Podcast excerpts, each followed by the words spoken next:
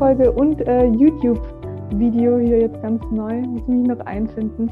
Mein Name ist Dina Oberle. Ich äh, bin Zyklus-Coach und Autorin und freue mich sehr, einen wunderbaren Gast heute hier zu haben. Und zwar ist Frauke da. Hallo Frauke. Hallo. Hi. Schön hier zu sein. Dein voller Name ist äh, Frauke Ryan. Du bist Geburtshüterin und Kräuterfrau und ja, ich liebe deinen Insta Instagram-Kanal. Ich folge dir so, so, so gerne. Und du sprichst Dinge einfach schön direkt aus, ohne ein Blatt vom Mund zu nehmen. Und ja, ich finde das gerade im Thema Schwangerschaft, Geburt, ähm, Wochenbett sehr, sehr wichtig, weil ich das Gefühl habe, ähm, dass viele Frauen dann nicht offen mit umgehen, dass sie ähm, denken, oh je, jetzt habe ich starke Stimmungsschwankungen oder Zweifel vielleicht auch irgendwie an der Schwangerschaft, obwohl ich doch so gern schwanger werden wollte und trauen sich das gar nicht so zu äußern. Dabei haben das ja ganz, ganz viele Frauen. Also das ist mir so begegnet in meiner Schwangerschaft, dass ich, ich habe da sehr offen drüber gesprochen und andere haben mir dann geschrieben, boah, Sina, mir ging es genauso und ich habe mich so schlecht gefühlt, weil ich das Gefühl hatte, ich lehne mich da so gegen mein Baby oder gegen die Schwangerschaft und lauter solche Sachen. Und ich finde das sehr schön, dass du ähm, ja, das Thema für dich auch aufgreifst, ähm, darüber berichtest und deine Erfahrungen teilst. Und bevor ich jetzt weiterrede, erzähl du einfach mal von dir. Wer bist du? Was machst du? Wie kamst du zu dem Thema? Sehr gern. Und ich kann dir nur zustimmen. Ich finde es super wichtig, über all diese Themen zu sprechen, weil ich das Gefühl habe, dass es an der Zeit ist, dass wir da auch wirklich wieder in unsere Kraft zurückfinden können als Frauen. Denn solange wir darüber schweigen und das Gefühl haben, wir müssen die Übermutter sein, wir müssen die Übergeburt haben, was halt leider im heutigen System einfach nicht der Fall ist, ähm, ist es einfach total schwer und auch da wieder in die Verbindung zu gehen miteinander ne, und das zu teilen und dadurch vielleicht auch wieder in die Kraft zu kommen. Genau, also ich ähm, arbeite als, als Geburtshüterin oder, oder Dula klassischerweise, wobei ich mich nicht so sehr mit dem Begriff identifiziere. Deswegen habe ich eher die äh, Geburtshüterin gewählt und als Kräuterfrau. Und das fing bei mir ähm, eigentlich so ein bisschen an oder kam über die Ernährung. Ich musste mich schon mhm. früh mit Ernährung auseinandersetzen, weil ich so einige Unverträglichkeiten hatte, also schon als Teenager. Das heißt, ich habe schon früh sehr bewusst ähm, gegessen oder mich ernährt. Und da entwickelt man sich ja auch weiter und entdeckt immer wieder neue Dinge. Und irgendwann hatte ich dann so meine, meine zehn Pülverchen in meinem Regal stehen, überall aus der Welt eingeflogen. Und ich dachte dann irgendwann, okay, das ist mit Sicherheit alles schön und gut, mhm. aber ich wohne hier am Waldrand und ich erahne, dass hier auch ganz viel Heilkraft um mich herum steht, wächst und äh, wuchert mhm. und ich darüber aber gar nicht genug weiß. Und dann bin ich erstmal den Weg gegangen und habe eine Heilkräuterausbildung gemacht, wo ich das große Glück hatte, das auf einem Demeterhof zu machen, bei mir ganz in der Nähe, mhm. sodass wir wirklich auch in einer kleinen Gruppe von Frauen jeden Alters, das auch sehr bereichernd war, diese Pflanzen über das ganze Jahr begleiten konnten. Und cool. wer sich mit dem Thema schon mal mehr beschäftigt hat, weiß eben auch, dass eine Pflanze im Februar komplett anders aussieht als im Juni und im Oktober und auch andere Teile der Pflanze wichtig sind, zu ernten sind, andere Wirkstoffe haben, für andere Themen einzusetzen sind. Mhm. So war das ein ähm, wunderbarer, ja, eine wunderbare Weiterentwicklung.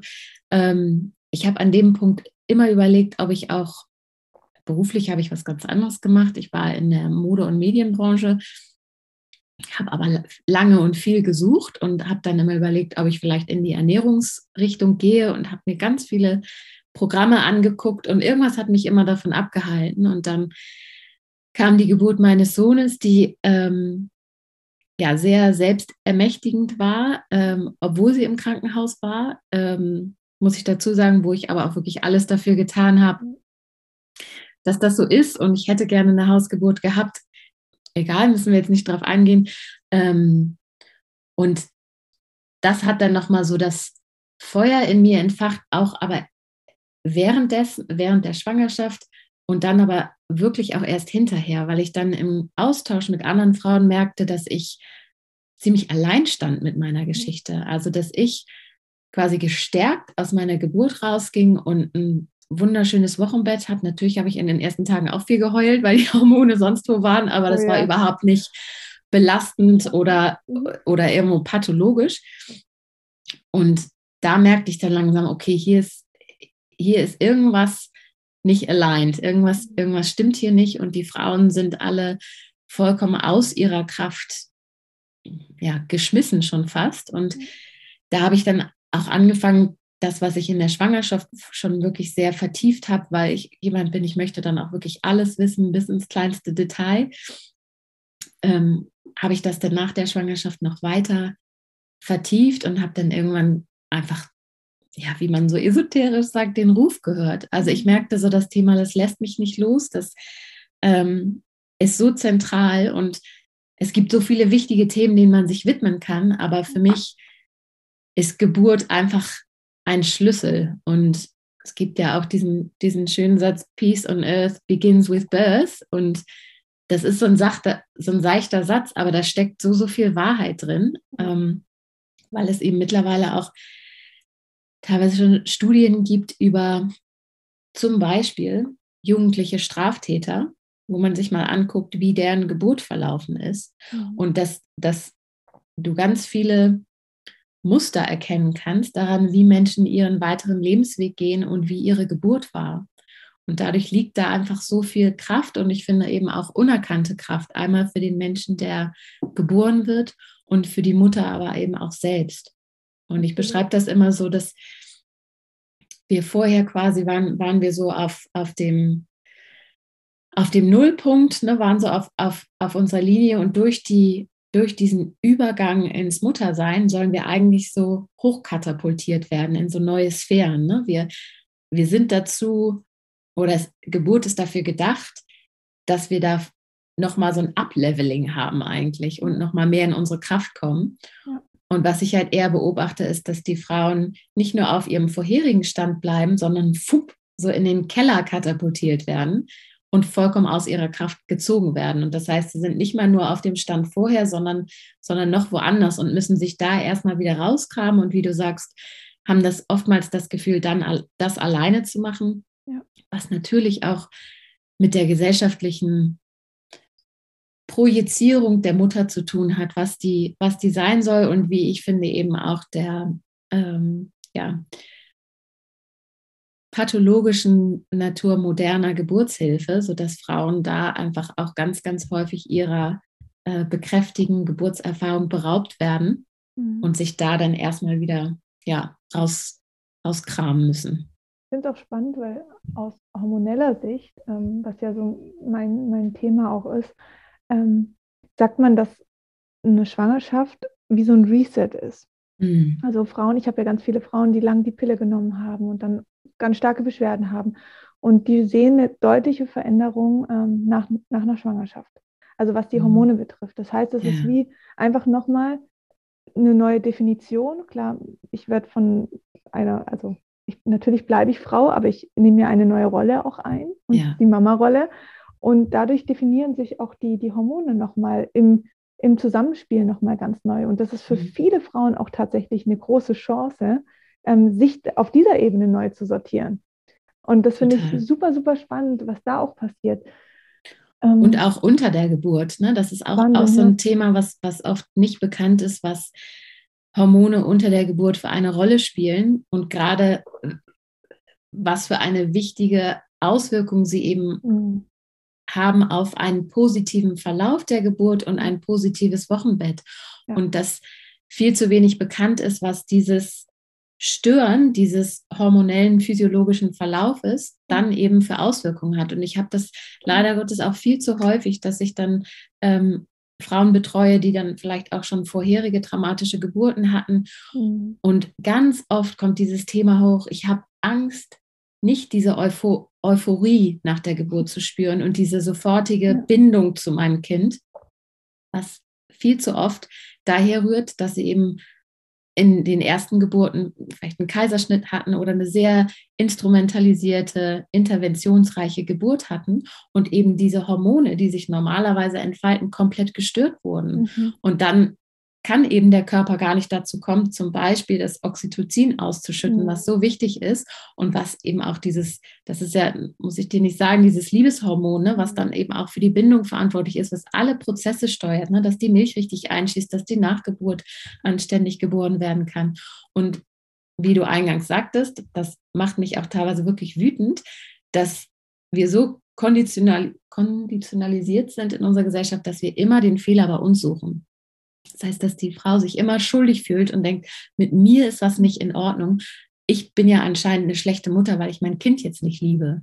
Und das ist eben auch viel der, der Arbeit, die, die ich mache, wenn ich mit Frauen arbeite, die schon Geburten hatten, die eben nicht so optimal gelaufen sind, das zu entpacken und da auch ganz viel Schuld zu nehmen ne?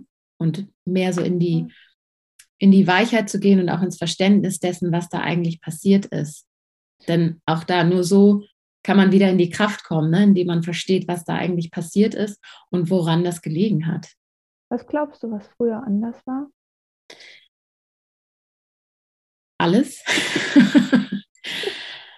also, um das vielleicht mal kurz so auf zwei Ebenen zu erklären, ich glaube, einmal war die Gesellschaft eine andere, mhm. das Bild der Frau war, war ein anderes.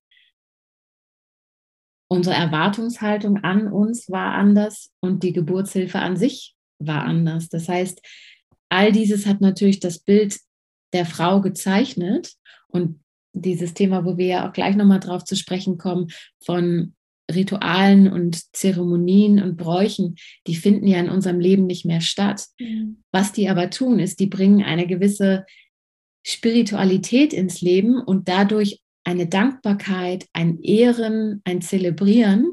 Und das ist uns vollkommen verloren gegangen. Das heißt, aus meiner Sicht funktionieren wir fast alle nur noch wie, wie Maschinen, wie Roboter und das auch nicht besonders gut. Und das heißt, dieses, ja, oftmals diese urinstinktiven Prozesse sind uns total verloren gegangen und Geburt ist die Kulmination von Instinkt und Intuition. Das heißt, da müssen wir uns so hingeben, diesen natürlichen und instinktiven Prozessen. Und das ist uns in der modernen Gesellschaft halt vollkommen aberzogen worden. Also von, von klein auf und über die, die Übergänge, die wir durch, durchgehen, zum Beispiel für uns Frauen ebenso die erste Menstruation, die ja ganz, ganz wichtig ist für uns, mhm. wo ich mit den Frauen, mit denen ich arbeite, zum Beispiel auch immer hingucke. So, wie war das für dich? Was für Glaubenssätze hat dieser Prozess geprägt? Denn das mhm. ist ja unser Eintritt ins Frausein. Das definiert, wie wir Frausein verstehen. Und wenn es da schon darum geht, das ist was schambehaftet, äh, schambehaftetes, das ist was nerviges, das ist was pathologisches, das müssen wir verstecken. Mhm. Kein Wunder, dass wir so viele, na, das weißt du äh, so besser, so viele Probleme. Pathologien, mhm. Pro Probleme haben rund um ja. den weiblichen Zyklus. Ne? Das ist ja unser unser Radar, unser, unser Gesundheits, ähm, ja, ja, Radar. Ne? Voll. Und ich finde auch das Bild der, der eigenen Mama, es ist so krass. Also mir ist das so bewusst geworden, seit ich selber Mama bin, dass was hat mir meine Mutter sozusagen mitgegeben? Also welche Rolle hat sie eingenommen? Mein, meine Eltern haben sich früh getrennt. Mhm. Meine Mama hat also dadurch immer beide Rollen irgendwie mhm. ähm, vor mir gezeigt. Und sie hat sich auch anders verhalten. Also ihre Stimme hat sich verändert, ihre Haltung hat sich verändert. Und ähm, das war für mich ganz schwer zu verstehen. Und oft konnte ich es dann nicht so richtig ernst nehmen. Und so hat sich dann halt natürlich auch was eingependelt zwischen uns. Und genau so merke ich aber auch in der Beziehung zu meinem Partner, dass ich halt ganz oft beide Rollen übernehme. Dass ich halt sehr stark in der männlichen Energie lebe, weil mhm. ich natürlich das von einer Frau kenne dass, ja. dass sie auch ganz stark die männliche Energie lebt, weil meine Mutter das damals so gesehen hat, als müsste sie das machen, damit sie meinen Papa sozusagen ersetzt. Total. Und weil wir eben auch in einer Gesellschaft leben, die, mhm. die nun mal männlich geprägt ist. Das heißt, das ist erstrebenswert. Nicht ohne Grund gibt es ja, gibt es ja jetzt Pillen, die promotet werden mit einem Slogan, fühl dich jeden Tag gleich. Das ist ja, das ist ja das Sinnbild eines Mannes, ne? mit einem 24-Stunden-Zyklus, genau, leisten, leisten, leisten. Ja. Und das sind wir nicht und das wird nicht geehrt in unserer modernen Gesellschaft, dass wir zyklische Wesen sind. Das wird uns ja als Schwäche ausgelegt. Absolut. Und das irgendwo ganz tief in uns spüren wir das. Und dadurch entstehen, glaube ich, all diese Probleme, die wir als Frauen haben. Und wie du sagst, wir, wir sind so weit weg davon, in unserer weiblichen Energie zu sein, was nicht heißt, dass wir nicht auch männliche Anteile haben. Aber für uns mhm. sollte natürlich, um gesund zu leben, eigentlich diese weibliche Grundenergie überwiegen und dass wir uns eben diesem zyklischen Dasein auch hingeben dürfen. Ne? Wie, wie komme ich dorthin? Also was, was sind es für, für Schritte, die ich gehen muss, um auch wirklich eine Schwangerschaft, also bleiben wir jetzt mal bei einer Schwangerschaft, selbstbestimmt führen zu können? Weil ich meine, ich habe es selber erlebt, es war für mich nicht immer leicht, meine Meinung auch auszusprechen und halt auch dahinter zu stehen. Ich hab, bin zum Beispiel ähm, Resus negativ. Das mhm. bedeutet, das allererste, was mir gesagt wurde, ist halt äh, Prophylaxe-Spritze und, und, und. Ja. Und das hat sich für mich ganz schrecklich angefühlt. Und ich wollte mhm. das nicht. Und ich musste so selber recherchieren. Jetzt habe ich gehört, dass ähm, mittlerweile ist es so, dass, ich glaube, seit diesem Jahr, dass ähm, die Ärzte auch das Blut, also dann, man nimmt ja Blut ab, um ja. dann das Blut von dem Baby zu bestimmen. Ähm, ich musste das alles auf eigene Faust machen, konnte dann mhm. damit rauskriegen, dass meine Tochter auch negativ ist. Somit wäre die Spritze hinfällig gewesen, was ja. für mich gut ausgegangen ist, weil ich aber immer wieder dahinter stand.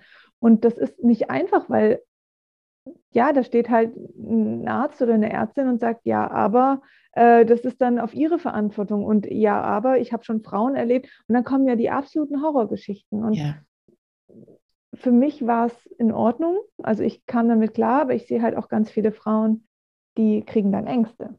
Und dann weiß Total. ich nicht, wie, wie kann ich da noch auf meine Intuition hören, wenn die Angst so laut wird plötzlich. Das ist eine richtig gute Frage. Ähm, also ich kann ja mal so ein bisschen erzählen, wie ich das in, in meiner Arbeit mit den Frauen mache. Denn mir geht es ganz zentral darum, dass die Frauen in die Introspektion gehen. Das heißt, natürlich kann ich denen am Ende ein bisschen was erzählen, was sie, ne, egal was für eine Geburt sie planen, dass sie einmal wissen, in was für ein System sie sich begeben, vielleicht von vornherein oder im Notfall, ne, dass sie einmal so ein bisschen was gehört haben. Aber für mich geht es allen voran darum, dass die Frau sich selber wieder kennenlernt, mhm. dass sie versteht, was ihre Muster sind, ihre Glaubenssätze, ihre Trigger. Denn man kann davon ausgehen, dass die in der Regel gerne sich unter der Geburt mal melden, speziell wenn man die sich vorher gar nicht angeguckt hat. Und das ist natürlich auch so ein Prozess, den man während einer Schwangerschaft durchlaufen darf, der in meinen Augen auch dafür da ist. Also diese Seele hat sich nun dich als Mama ausgesucht und fordert dich quasi schon in der Schwangerschaft heraus, in deine Kraft zu kommen und zu der zu der Frau, zu der Mutter zu werden, wofür diese Seele gekommen ist. Also das heißt, für mich geht eigentlich das Muttersein auch schon los, wenn dieses, wenn dieses Wesen in dir wächst, weil du auch da schon Verantwortung für dich übernehmen darfst und für dein Kind. Ja.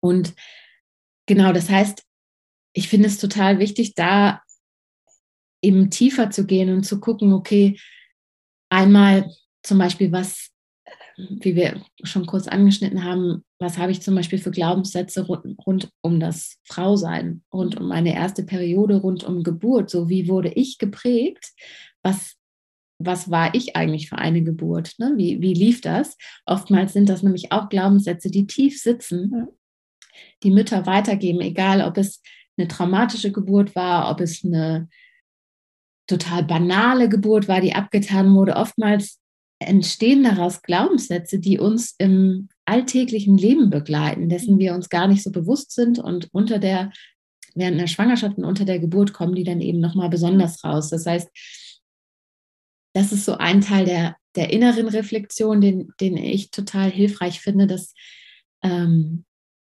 dass du dir als Frau eben wirklich einmal bewusst wirst, was, was triggert mich, was sind meine Ängste und wie könnten die unter der Geburt hochkommen. Und das andere ist dann auch wirklich einmal zu überlegen, wie möchte ich gebären? Und da habe ich neulich so ein schönes Bild bekommen von einer Geburtsfotografin, mit der ich sprach, die, die mal die Frage in den Raum warf, wenn ich jetzt nochmal geboren werden würde, wie würde ich mir mhm. meine Geburt wünschen? Mhm. Und wenn du dir das vorstellst, dann ist eigentlich alles klar. Da sagt doch keiner, ja, gerne in so einem sterilen Raum mit 20 Leuten um mich rum, wo immer einer rein und raus läuft, grelles Licht, laut piepende Maschinen, irgendwie ein Gurt um mich rum, auf dem Rücken liegend. ne? ja. So, das heißt, sich auch wirklich mal ganz ehrlich anzugucken, wie, wie man eigentlich aus dem tiefsten heraus gebären möchte und ob dieses moderne System dem leider Gottes über 98 Prozent der Frauen nachgehen und dort gebären, ob das wirklich das Richtige für einen ist. Und wenn es das ist, dann sich aber auch mit den Themen zu beschäftigen, ja. die dann da eine Rolle spielen könnten. Also ich finde es, wenn jemand, sage ich mal, zu Hause gebärt oder allein gebärt und sich nicht damit auseinandersetzen möchte, was eine PDA ist, vollkommen fein. So, das ist deren, deren Ding, die sind in ihrem Vertrauen. Aber ich finde immer, wenn man in die Klinik geht, finde ich schon wichtig, sich diese Themen einmal anzugucken. Denn mhm. das ist das, was ich so oft sehe, dass die Frauen, die stark traumatisiert sind, sind gar nicht unbedingt traumatisiert wegen dem, was passiert, sondern wie es passiert, dass sie ja. eben vollkommen überrumpelt sind, keine Ahnung haben, was passiert und dementsprechend ja, ja auch keine Position beziehen können. Ganz abgesehen davon, dass ich nicht finde, dass es ihre Rolle ist, irgendwie zwischen den Wehen Position zu beziehen. Aber das steht noch mal auf einem anderen Blatt. ja, und ich denke, da passiert natürlich dann auch der Punkt, dass man, ähm, und das sagen viele Frauen, dass sie das Gefühl haben, sie haben die, die Kontrolle und die Verantwortung für sich selbst verloren. Obwohl sie es ganz arg irgendwo spüren. Aber in dem Moment ist so, also ich kann es wirklich, ich habe jetzt keine Geburt im Krankenhaus gehabt, aber ich war ja auch ganz normal bei meiner Frauenärztin in der Praxis und ich konnte nicht wirklich, ich auf, in drei Sekunden lag ich auf diesem CTG, dieser CTG-Bank ja. und dachte mir so, was passiert hier? Aber das passiert so schnell. Da, da, nimmt dich einfach eine, die ist auch gar nicht bei dir, also so eine, eine Arzthelferin, sondern die nimmt dich einfach und sagt, ja, geh da rein und du merkst, ja. sie ist gedanklich ganz woanders und da dann reinzukrätschen und zu sagen, hier, stopp. Also das ist, äh, das ist schwer. Vor allem, weil wir, weil wir ja auch so konditioniert sind. Ne? Also so, wir, wir, haben, wir haben diesen Menschen keinen Widerstand zu leisten, wir haben denen zu vertrauen, die haben unser ja. Bestes, unser bestes Wohl im, an oberster Stelle. Ja. Und das ist nämlich auch so ein zentraler Punkt, dass es auch nicht nur darum, also das höre ich ganz viel, dass es nicht nur ist, dass du die Kontrolle verlierst, sondern dass du die Kontrolle abgibst. Ja. Das, das höre ich viel zu oft, dass Frauen sagen, und dann habe ich einfach, ich habe die einfach machen lassen. Ich habe mich so ein Stück aus meinem Körper entfernt und die einfach machen lassen. Also das, das ist ja auch ein, ein tiefst natürlicher Prozess, dass du merkst, du gehst damit überhaupt nicht konform, was da gerade passiert. Du weißt aber nicht, wie du dich wehren sollst. Bist mhm. ja auch gar mhm. nicht in dem Zustand, dich wehr, richtig wehren zu können. Das heißt, du koppelst dich einfach ab. Du trennst dich von deinem Körper. Und was das dann nochmal für Auswirkungen auf eine Geburt hat, das kann man natürlich erahnen. Total. Und ich fand es auch, ich dachte immer, ähm, dass ich viel mehr meinen Partner brauchen würde, als dass ich ihn tatsächlich gebraucht habe. Also ich habe ihn wirklich ähm, erst unter den Presswehen gebraucht, weil meine Hebamme war alleine da und sie hat ihn dann einfach mit eingebunden und hat, ich habe dann einfach seine, seine Hand gebraucht, um halt diese Kraft aufzubauen. Ja. Und ähm, er, die ganzen Stunden davor hat er Champions League geguckt und hat sich um unser Hund gekümmert und ich habe ihn noch einmal mit dem Staubsauger durchs Haus gejagt. Aber das war's. Also ich dachte, das ist ganz anders und ich hatte so den Wunsch irgendwie, dass er sich mit allem beschäftigt und dass er genau weiß, was zu tun ist und das war für mich gar nicht mehr relevant tatsächlich. Also es war nur eben die Angst davor, was ist, wenn ich das nicht schaffe, dann muss er ja, aber das ist nie passiert. Und das fand ich auch eine interessante Angst, dieses, okay, er muss sich jetzt genauso beschäftigen, ähm, damit ich mich gut fühle. Ja. Aber also in, oder während unserer Geburt war das ähm, gar nicht notwendig. Er war einfach, ich wusste genau, für was ich ihn einbinden kann, wo seine Stärken ja. sind, weil ich ihn ja kenne als Mensch. Und dafür habe ich ihn gebraucht und mehr nicht. Und ich glaube, dass das ist, das ist genau richtig, eben wirklich zu gucken, was, was möchte ich in diesem Moment von diesem ja. Mensch und was kann er auch leisten richtig. und das dann ganz klar zu kommunizieren. Denn das, ist, glaube ich, auch eine Entwicklung, die weder der Frau noch dem Mann besonders gut tut, zu erwarten, dass, dass diese, diese Person quasi unsere zweite Hebamme ist. Es gibt mhm. Männer, die das machen, auch aus sich heraus. Das ist wunderbar. Aber in der Regel, wie du sagst, beschäftigen die Männer sich da vorher nicht mit und mhm. dann stehen die da irgendwie so ein bisschen rum. Und ähm, genau, die liebe Carola Haupt, die diesen Film Die sichere Geburt gemacht hat, die hat nämlich auch mal gesagt, damit man den Männern irgendwie eine Aufgabe gibt, hat man gesagt, die können mal die Nabelschnur durchschneiden. Richtig. Also, ne, das ist natürlich jetzt pauschalisiert, aber ja. im Grunde ähm, finde ich auch, es geht einmal viel, viel darum, dass du dich selber kennst und weißt, was du aus dieser Geburt heraus brauchst und dass du dir dein Geburtsteam so zusammenstellst, dass du weißt, dass du so gehalten wirst, wie es für Absolut. dich notwendig ist. Absolut. Gehen wir mal zu den alten äh, Bräuchen. Was würdest du sagen, sind so die Dinge, die so, so wichtig für uns sind, die aber heutzutage gar nicht mehr ähm, zelebriert werden? Kannst du vielleicht ein paar nennen? Ich weiß gar nicht, ob es, also ich überlege gerade, ob es so relevant ist, spezielle Dinge zu benennen mhm. oder ob es nicht eher darum geht, dass wir, wie ich am Anfang schon kurz erwähnte, allgemein den Zugang zu mhm. Ritualen und Zeremonien vollkommen verloren haben und dass dadurch eben auch so dieser spirituelle Aspekt uns verloren gegangen ist. Wir holen uns das ja langsam wieder, so sowas wie Meditieren ist ja nichts anderes als ein Ritual. Ne? Mhm. Das heißt, es, es, es geht ja darum, dass wir sich wiederholende Prozesse in, in unseren Alltag einbauen, die zur Routine werden und wir dadurch uns auch so ein bisschen ja wieder ehren dadurch, ne? dass, dass, mhm. wir, dass wir unser, unseren Alltag mit Dingen befüllen, die uns Kraft geben, die uns nicht nur Kraft nehmen, sondern Kraft geben und auf eine Art und Weise, die jetzt nicht toxisch ist, so im, im modernen Sinne, dass wir irgendwie durch Instagram scrollen, sondern dass wir wirklich mhm. in der Ruhe sind, zu uns zurückgehen. Das finde ich ist einmal so für für uns als Individuum wichtig und dann aber jetzt aus, aus weiblicher Sicht finde ich es, und auch das nimmt ja zum Glück wieder zu, ganz, ganz wichtig, dass wir uns als Frauen wieder verbinden. Dass wir wirklich zusammenkommen und diese, ja, diese Schwesternwunde auch so ein bisschen überwinden, die, finde ich, sehr, sehr groß geworden ist, so über die letzten ähm, ja, Jahrzehnte, Jahrhunderte. Ja. Ähm, und dass wir wieder verstehen dürfen, dass es sicher ist, als Frauen zusammenzukommen und uns als Frauen auch ja zu stärken, auf Augenhöhe zu begegnen und aber auch verletzlich zu sein. Mhm. Denn auch da habe ich das Gefühl, sind wir sehr stark in, in unserer männlichen Energie, auch wenn wir mhm. unter Frauen sind in der modernen Gesellschaft und dass wir wirklich wieder all das was wir angenommen haben, so ein bisschen ablegen und nur danach gehen, was uns intuitiv gut tut, wenn wir unter Frauen sind. Also mhm. ich kann ja mal so, so ein Beispiel nennen. Ich habe einen kleinen, ähm, bin in einem kleinen Frauenkreis hier in, in, in meiner Umgebung mit ein paar Frauen unterschiedlichsten Alters.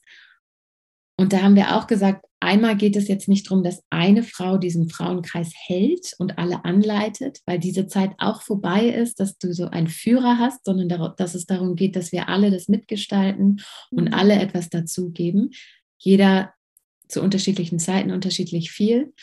Und dass wir da aber auch zusammen definieren, was uns gut tut, was wir uns mhm. davon eigentlich versprechen. Und dass wir zum Beispiel das Gefühl hatten, dass wir alle uns nach Nähe sehen und eben nach nicht sexueller Nähe, sondern einfach nur nach nährender Nähe mhm. und dann mal eine Viertelstunde einfach nur in die Berührung gegangen sind. Und das, ich kann mir vorstellen, dass jetzt sogar manche Frauen, die das hören, so denken, uh, so ein bisschen cringen, weil das so weit weg ist von dem, was für uns natürlich ist. Und eigentlich ist es das Natürlichste, so, so sind wir gemacht, ne?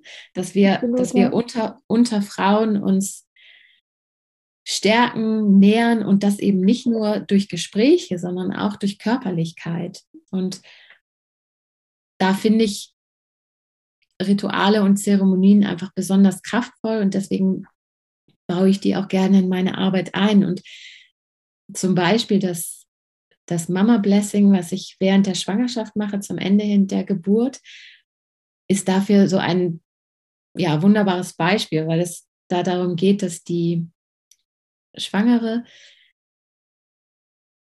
quasi sich vorbereiten auf die Geburt nochmal mhm. zusammenfindet mit ihren engsten Frauen. Das können nur Mama und Schwester sein, das kann nur eine Freundin sein, das können zehn Frauen sein, was sich für sie richtig anfühlt und wer ihre engsten, vertrauten äh, Frauen sind. Und dass, dass ich quasi so ein bisschen Impulse reingebe in diese Gruppe, wie sich diese Frauen verbinden können, sodass die schwangere Frau sich nochmal so bestärkt fühlt und diese Energie mitbekommt von, oftmals sind eben auch freien Frauen in diesem Kreis, die schon gebärt haben. Ne? Das heißt, diese, mhm diesen Mut auch nochmal mitzugeben, so wir, das haben so viele vor dir gemacht, wir sind hier, wir halten für dich diesen Raum und wir verwöhnen dich auch nochmal. Ne? Das, das ist bei jeder Frau anders, aber das kann sein, dass jemand ihr den Bauch bemalt, dass man ihr ein Fußbad gibt, dass man ihr den Nacken massiert, dass man wirklich dieser Frau, die kurz davor ist, durch diesen krassen Übergang zu gehen, mhm. nochmal das Gefühl zu geben, sie ist eine absolute Königin. Ne? Sie hat alles verdient, was man ihr nur geben kann und ihr das physisch, rituell, zeremoniell zu geben und sie dadurch auch so ein bisschen ja, bestärkt in die Geburt zu schicken und auch mit diesem Gefühl, ich bin nicht alleine, sondern all diese Frauen aus meinem Kreis, die tragen mich, die sind bei mir. Mhm. Und da machen wir dann eben, also eine Zeremonie ist ist im Prinzip ja ein Zusammenschluss aus mehreren Rituellen. So, das mhm. heißt, als Zeremonie ist, steht so ein, ein besonderes Ereignis, was man, was man feiert, was man zelebriert und man nimmt sich dann bestimmte Rituelle als Hilfsmittel sozusagen. Und bei diesem Mama Blessing zum Beispiel sind, können das ganz unterschiedliche Dinge sein, aber was ich auch immer besonders kraftvoll finde, ist, dass man sich im Kreis dieser Frauen einmal mit einem roten Band verbindet. Das heißt, dass jeder Frau ähm, ein rotes Band ums Handgelenk gebunden wird und dann immer weiter gebunden wird, bis es einmal im Kreis rumgeht. Dann von der Schwangeren dieses Band durchtrennt wird, bei jeder Frau zusammengeknotet wird. Mhm. So, das heißt, jede Frau, die aus diesem Blessing rausgeht, trägt dieses Band. Und wenn die Geburt losgeht, dann wird dieses Band durchtrennt. So, das heißt, auch auf über in übertragenem Sinne weiß diese Schwangere, diese Frauen sind bei mir, die denken jetzt an mich, die geben mir Kraft. Mhm. Und das macht ganz viel. Ich finde das, ähm, also auch gerade dieses ähm, Unter Frauen sein, ich meine, mein, mein Job ist natürlich darauf ausgelegt. Ich arbeite nur mit Frauen zusammen und das Krasse ist ja, dass ich Informatik studiert habe und ein reines äh, Team hatte aus sieben Entwicklern. Also so hat, mhm. ist mein Berufsweg gestartet über fünf, sechs Jahre lang und ähm, dass ich, ich hatte auch immer so diesen, diesen Gedanken, oh, Frauen sind zickig, mit denen kann ich nicht zusammenarbeiten. Mhm. Oder ich bin eine der Frauen, die nur männliche Kollegen hat. Mhm. So, so war ich immer unterwegs. Das hat sich natürlich für mich vollkommen verändert, Gott sei Dank. Ähm, aber was ich spannend finde, ist natürlich auch in Bezug auf den Partner. Also wie sehr ähm, binden wir oder stellen wir unseren, unseren Partner, ob Ehemann oder Freund, an die Position einer sehr, sehr engen weiblichen Person. Ja. Und ich merke das auch bei mir ganz oft, dass ich versucht habe, meinen Partner in diese Schwangerschaft mit reinzuziehen, mhm. wie als wäre er meine Mutter, meine beste Freundin und meine Schwester gleichzeitig. Ja. Das kann er aber nicht, das, das geht nicht, das ist nicht mhm. möglich, also wirklich. Und ich wollte reden darüber, ich wollte ähm, meditieren, ich wollte, dass er meinen Bauch einreibt, ich wollte, dass er interessiert ist und, und, und, und was ist passiert ist, also der Ursprungsgedanke war eigentlich, dass ich im Geburtshaus unsere Tochter zur Welt bringen, weil wir mhm. damals noch nicht umgezogen sind und ich nicht in der Wohnung äh, die Hausgeburt machen mhm. wollte. Das hat dann sich alles Gott sei Dank verändert, aber ähm, ich war ganz alleine auf dem äh, Termin im Geburtshaus oh. mit ungefähr 22 Paaren Krass. und ich alleine und ich kam mir halt vor wie ja wie als hätte ich halt ein One-Night-Stand gehabt und ja. hätte keinen Mann dazu. Und das hat ja. sich für mich ganz schlimm angefühlt. Aber mein Freund hat gesagt, hey, du machst es schon. Du. Aber ich war so sauer auf ihn. Ich war so, so mhm. sauer, so wütend. Jetzt finde ich es gar nicht mehr so schlimm, weil er wollte mich jetzt nicht einfach alleine lassen, sondern er musste mit der Arbeit irgendwo hin und das war für mich eigentlich auch ein, eine schöne Erkenntnis, das mal mhm. noch zu mhm. sehen und wie, wie stark die Frauen auch in der Gruppe, also bei diesem, es war ein Infoabend, mhm. Versucht haben, aus ihrem Partner da was rauszuziehen, was nicht kommt. Und das ist ja. natürlich eine, die perfekte Basis für einen Konflikt. Weil der Mann dann immer das Gefühl hat, ich kann dem nicht leisten, ich kann dem nicht standhalten. Ähm, und die Frau immer wieder, ja, da versucht einfach was rauszubekommen. Und ich glaube, auch da muss man sich nochmal, natürlich spielt der Partner eine Rolle, um Gottes Willen. Also das will ich damit nicht sagen, dass wir die Männer nicht bräuchten. Ja. Aber es gibt manche Dinge, die können wir auch bei der Mutter finden, die können wir auch bei der Schwester finden oder bei der Freundin finden oder bei anderen Frauen finden. Ähm, Was natürlich eben auch damit zu tun hat, dass dieses nukleare Familienmodell mhm. einfach uns nicht dienlich ist, ja, weil, weil wir genau, und das zeigt es ja, ne, dass wir versuchen, diese vielen Menschen, die wir sonst in unserem direkten Umfeld haben, aus einer Person herauszubekommen. Das kann keine Person leisten. Und das wird, glaube ich, unter der, ähm, ja, in dieser Zeit der Schwangerschaft, Geburt und dann vor allem im Wochenbett super, super sichtbar. Weil eine Frau nicht, auch nicht dazu angelegt ist, quasi dann alleine mit ihrem Kind oder mit ihren zwei Kindern zu Hause zu sitzen, vollkommen isoliert und ich hatte gerade wieder das Gespräch mit, mit einer Frau, die sagte, ja, und ich darf mich ja nicht beschweren. Ich, ähm, ich habe jetzt noch irgendwie die Zeit zu Hause mit, mit den Kindern. Und ihr stand das aber total bevor, dass diese einzig andere Person im Haushalt jetzt dann wieder voll arbeiten geht und sie alleine da sitzt.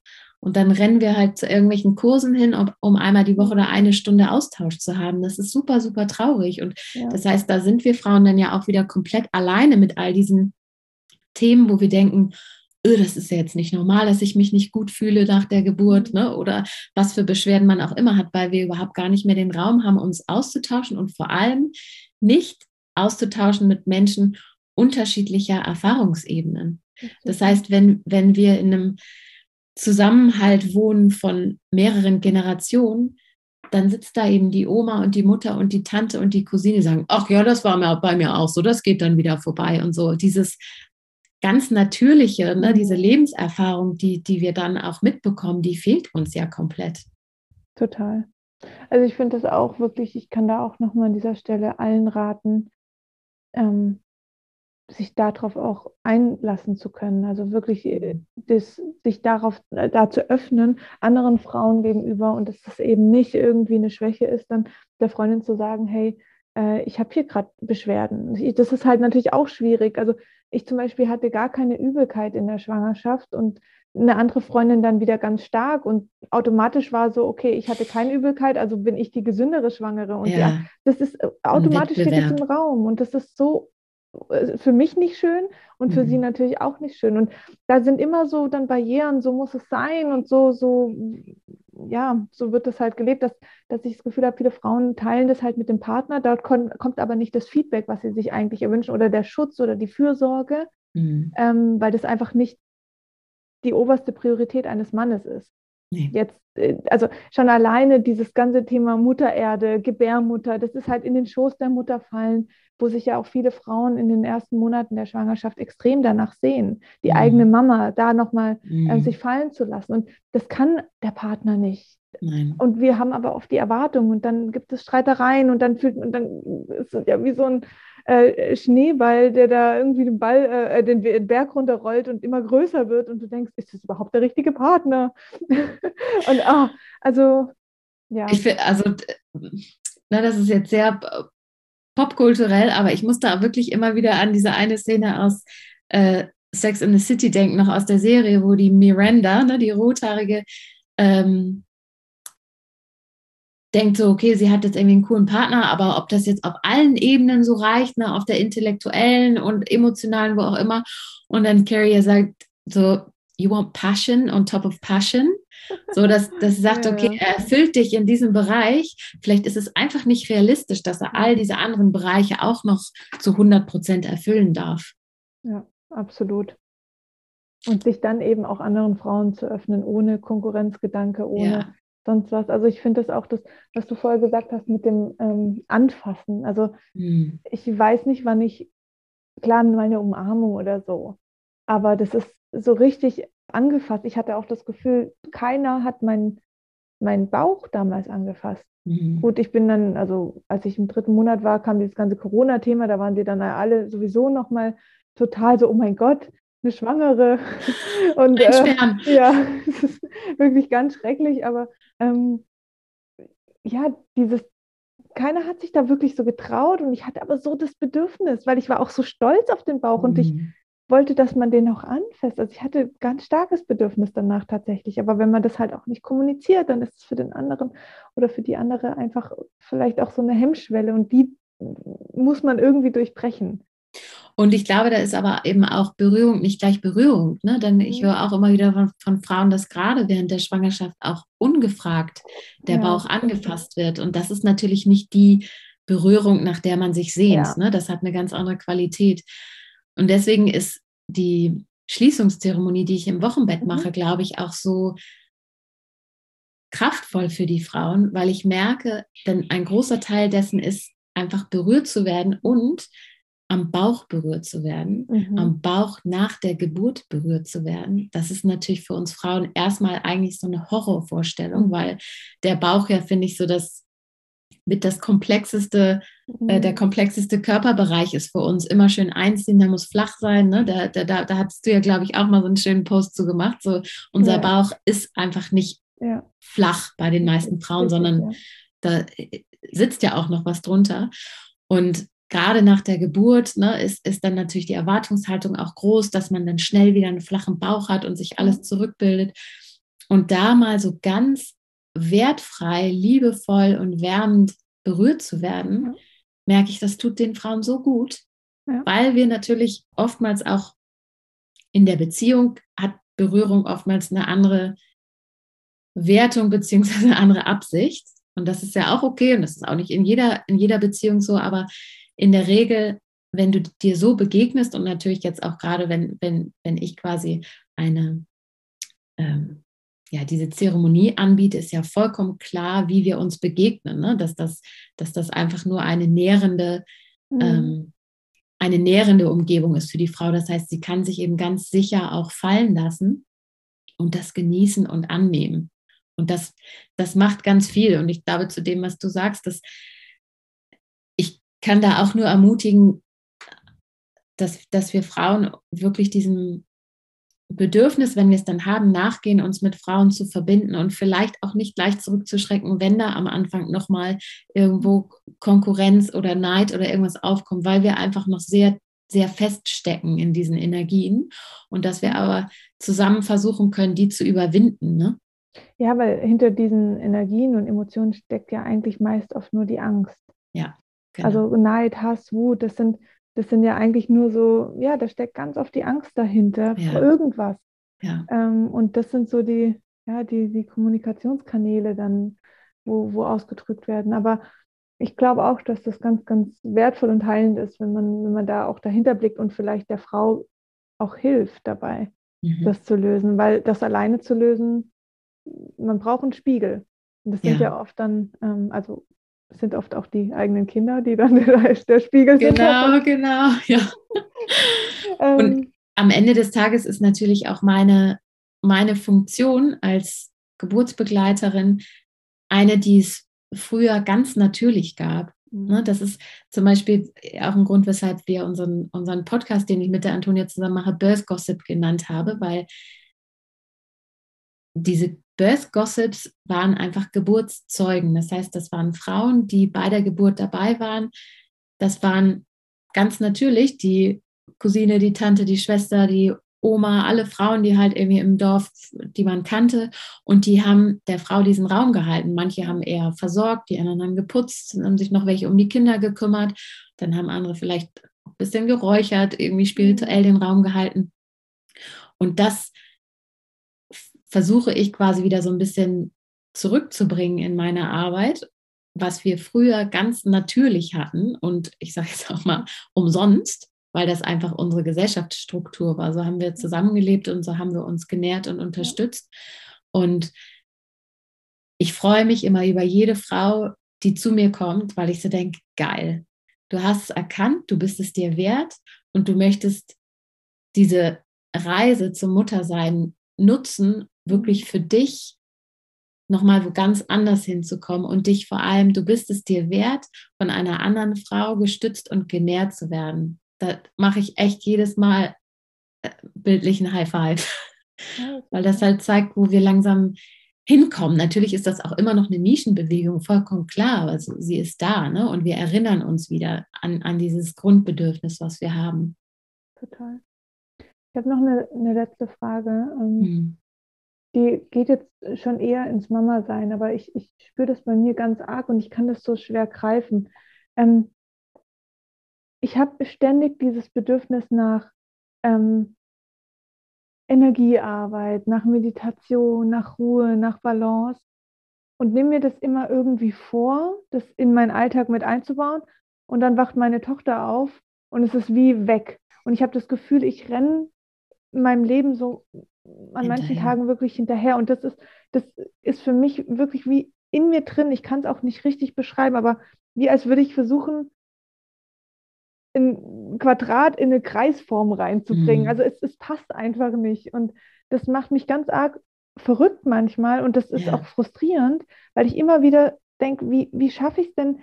Ich habe auch immer so dieses Bild, ähm, dass ich barfuß mit so einem Kleid am Strand laufe und mein Kind nackig irgendwie neben mir also, aber das lässt sich so schwer in den Alltag, finde ich, einbringen. Hast du da irgendeinen Tipp, wie man da das, das, ich weiß nicht, ob das auch vielleicht eine innerliche Blockade ist, weil ich halt immer denke, okay, ich muss mit der Arbeit und de, den eigenen Druck mir so auflaste, mhm. sodass ich dem gar keinen Raum geben kann. Also das ist so ein bisschen, wo ich das Gefühl habe, okay, das könnte in die Richtung gehen. Oder ist es einfach so als Mama, dass halt alles durcheinander ist? Also ich finde es so schwer zu greifen. Wie alt ist deine Tochter jetzt? 16 Monate. Okay. Also ich glaube, das Erste, was wichtig ist zu erkennen, dass, was so, finde ich, das Nummer eins Learning ist als Mama, ist, dass alles nur eine Phase ist. Mhm. Ne? Das heißt, sowohl die Entwicklungsphasen als auch wie man selber sich gerade fühlt, ne? gerade so am Anfang dieses, wenn man einfach auch körperlich noch so nah ist mhm. und irgendwann denkt so, oh, ich muss jetzt mal einfach nicht angefasst werden, ne?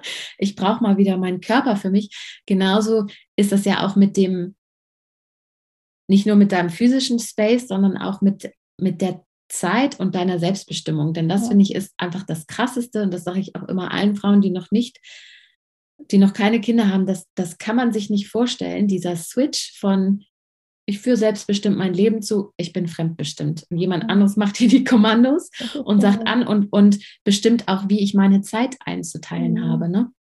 Und ich glaube, da, was du jetzt spürst, das ist ja auch so ein, so ein Prozess, den ich auch wichtig finde, da sein zu lassen, nämlich auch zu gucken, wenn man dem zuhören mag, wie möchte ich eigentlich mein Leben wirklich mhm. leben und wie fühlt sich das gut an? Fühlt sich das gut an, mein Kind mit eins, zack, in die Krippe und ich mache so weiter wie vorher mhm. und dann immer weiter und immer weiter, sodass ich einfach mein, meinem Leben wieder so nachgehen kann?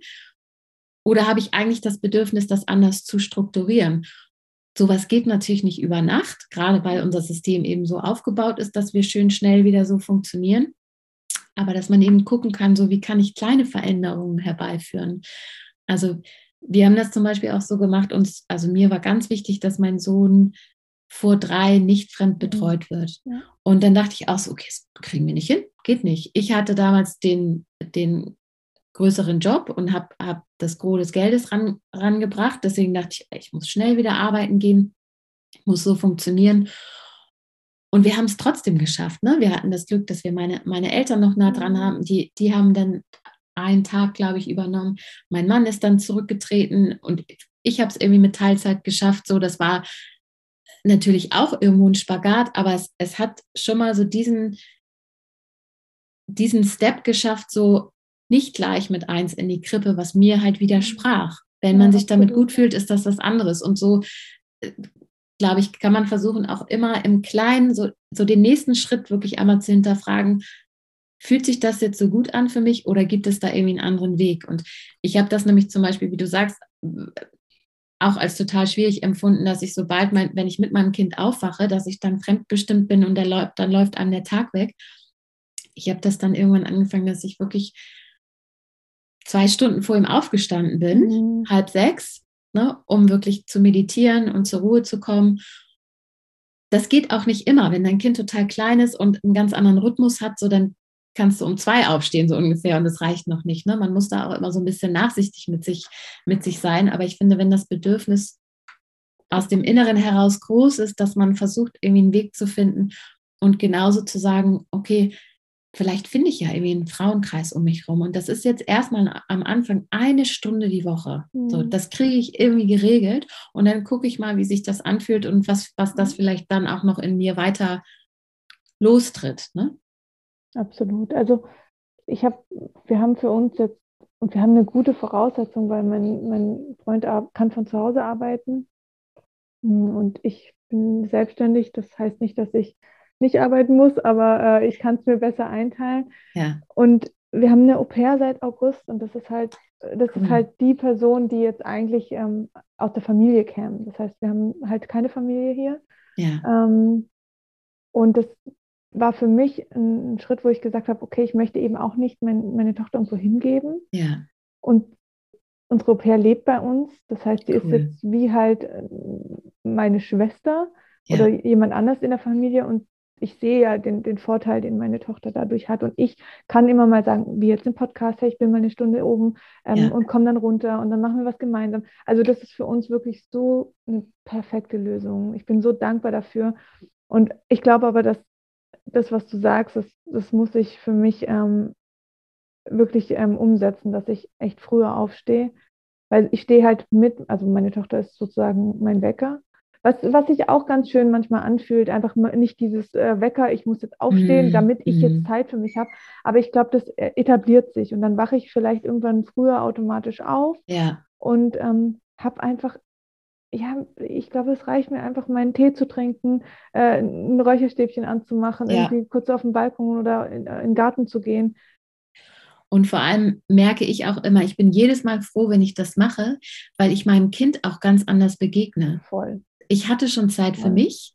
Ich ja. habe mich schon mal sortiert ne, und ein bisschen zu mir gefunden, anstatt so, ich bin mitten aus dem, aus dem Traum geweckt und bin eigentlich noch viel zu müde und er ist aber schon vollkommen da. Also das heißt, wir tun ja nicht nur uns einen Gefallen, sondern dem Kind, Absolut. den Kindern eigentlich auch. Absolut. Und ich, ich feiere das richtig mit dem Au pair. Wir hatten 13 Au pairs, also Echt? meine ganze Kindheit über. Ja. Ach, ich fand es so toll. Das war für uns das Beste überhaupt. Ja, Die haben auch immer immer mit uns gelebt, mhm. immer so für ein Jahr. Ähm, die kamen alle bis auf eine aus Dänemark, sodass wir auch mit diesem, mit diesem Land und auch immer noch mit vielen dieser Au pairs ein enges Verhältnis haben. Und wie du sagst, das ist, das ist so ein bisschen ein Stück, sich dieses Dorf ins Haus holen. Ne? Du hast so Absolut. viele Freiheiten dadurch, so man ja. kann eben auch spontan sagen, als Eltern, so haben meine das auch gemacht, so, oh, jetzt gehen wir heute Abend nochmal aus, so, sie ist da und äh, du kannst eben kurz mal weg. Das hat eine ganz andere Qualität als, puh, ich habe jetzt den Termin, jetzt muss ich mir einen, Babysitter organisieren, der kann aber nur bis dann und dann, sodass du auch immer noch mit den Gedanken da bist, sondern du ja. kannst ja wirklich vollkommen abschalten und dich auf das andere Thema fokussieren. Total. Also ich bin so dankbar. Ich habe ein bisschen Respekt davor, wenn sie dann eben im August ähm, geht. Ich versuche auch gerade noch eine andere Lösung zu finden, dass sie bleibt. Aber dieser Gedanke, jetzt kommt eine neue Au pair, finde ich ganz krass. Also auch für mich. Irgendwie, das ist gar nicht so schlimm. Ja, auch, ja. Also das, äh, ich glaube auch, ich kann mich da nicht dran erinnern, dass mir das jetzt irgendwie schlimm in Erinnerung okay. geblieben ist, ja, weil wir auch, ja, ja, wir, wir haben, wie gesagt, aber eben auch zu vielen noch Kontakt gehalten. So, wir sind immer in, in das Land gefahren, so das war natürlich auch irgendwie ein Vorteil, aber ja. das hatte sowas, ich weiß nicht, so was Spielerisches. Und wenn man es schafft, eben auch den Übergang smooth zu machen, ja. ne, dass, dass die beiden Au pairs sich vielleicht auch schon kennenlernen und so wie so eine kleine Übergabe machen, ja. ne, das ist auch total schön. Ah, schön zu hören. Okay, nee, danke dir dafür. Gerne. Gibt es irgendwas, was du noch äh, den Frauen da draußen sagen willst, mitteilen willst, was dir wichtig ist? Also das, äh, ja, ich ich finde, dass das Thema Selbstbestimmung, Selbstermächtigung ist, ist mir so das, das größte Anliegen, dass wir auch mhm. wirklich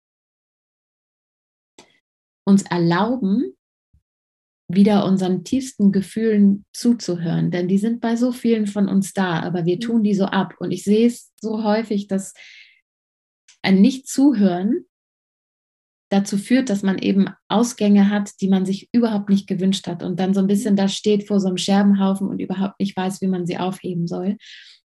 Das heißt, ich finde wirklich, die Intuition, die lügt nicht, so dein Bauchgefühl liegt immer richtig, vor allem wenn du auch es schaffst, das so ein bisschen zu trainieren und dem zuzuhören. Und wenn wir uns auch wieder erlauben, uns es wert zu sein, uns, mhm. Ne, wie wir gerade besprochen haben, uns Zeit zu nehmen für uns. Das ist ja auch fast verpönt, ja. als wenn wir denn unser Kind vernachlässigen, wenn wir mal äh, zehn Minuten meditieren.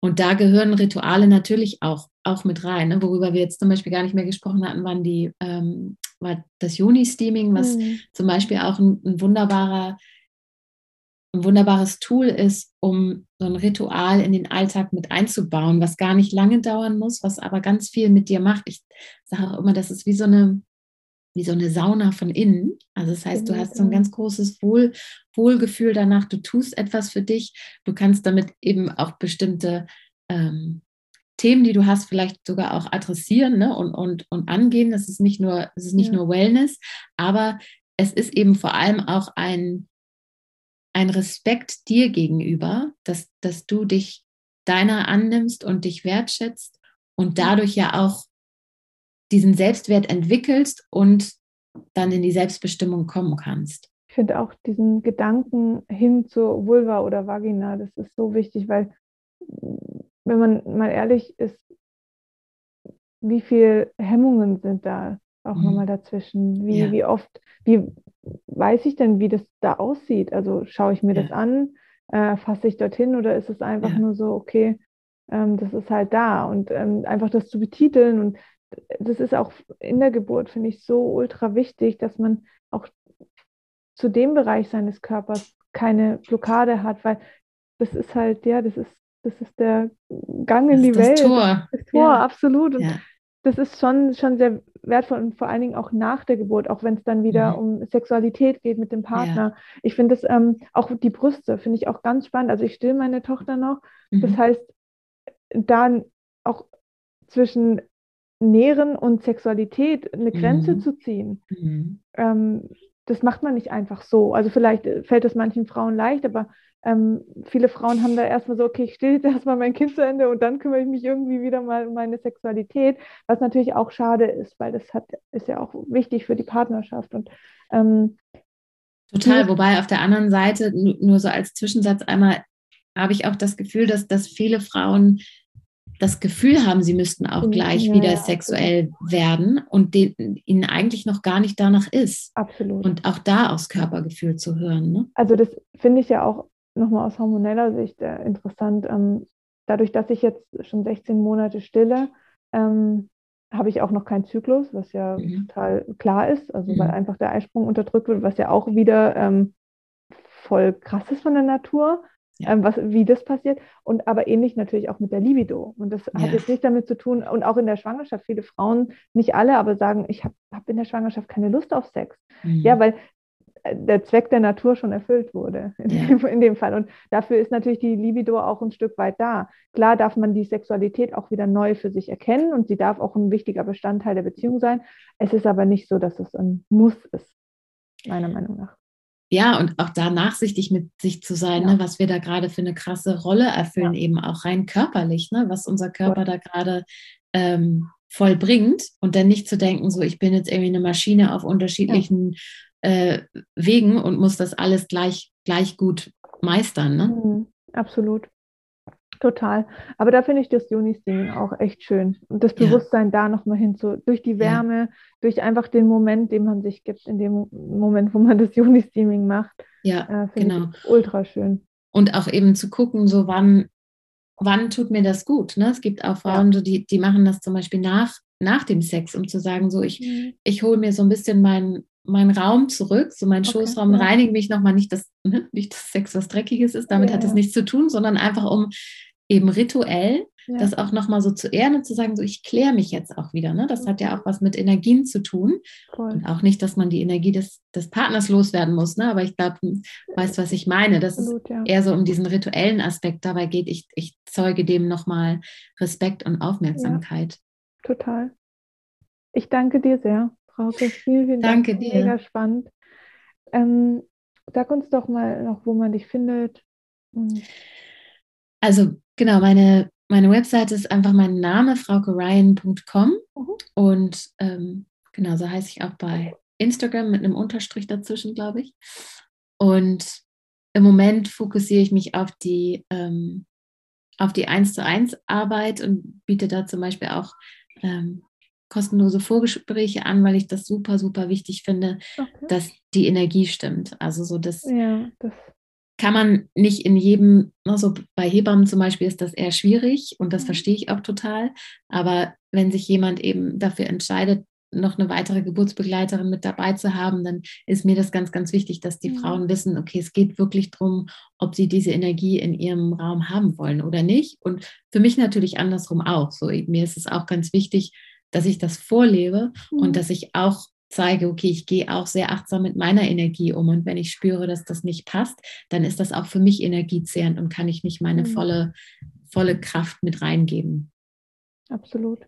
Ähm, wie ist das mit den 1 zu 1 Gesprächen? Du kommst ja aus Hamburg. Ähm, machst du auch online was oder ist das wirklich nur vor Ort?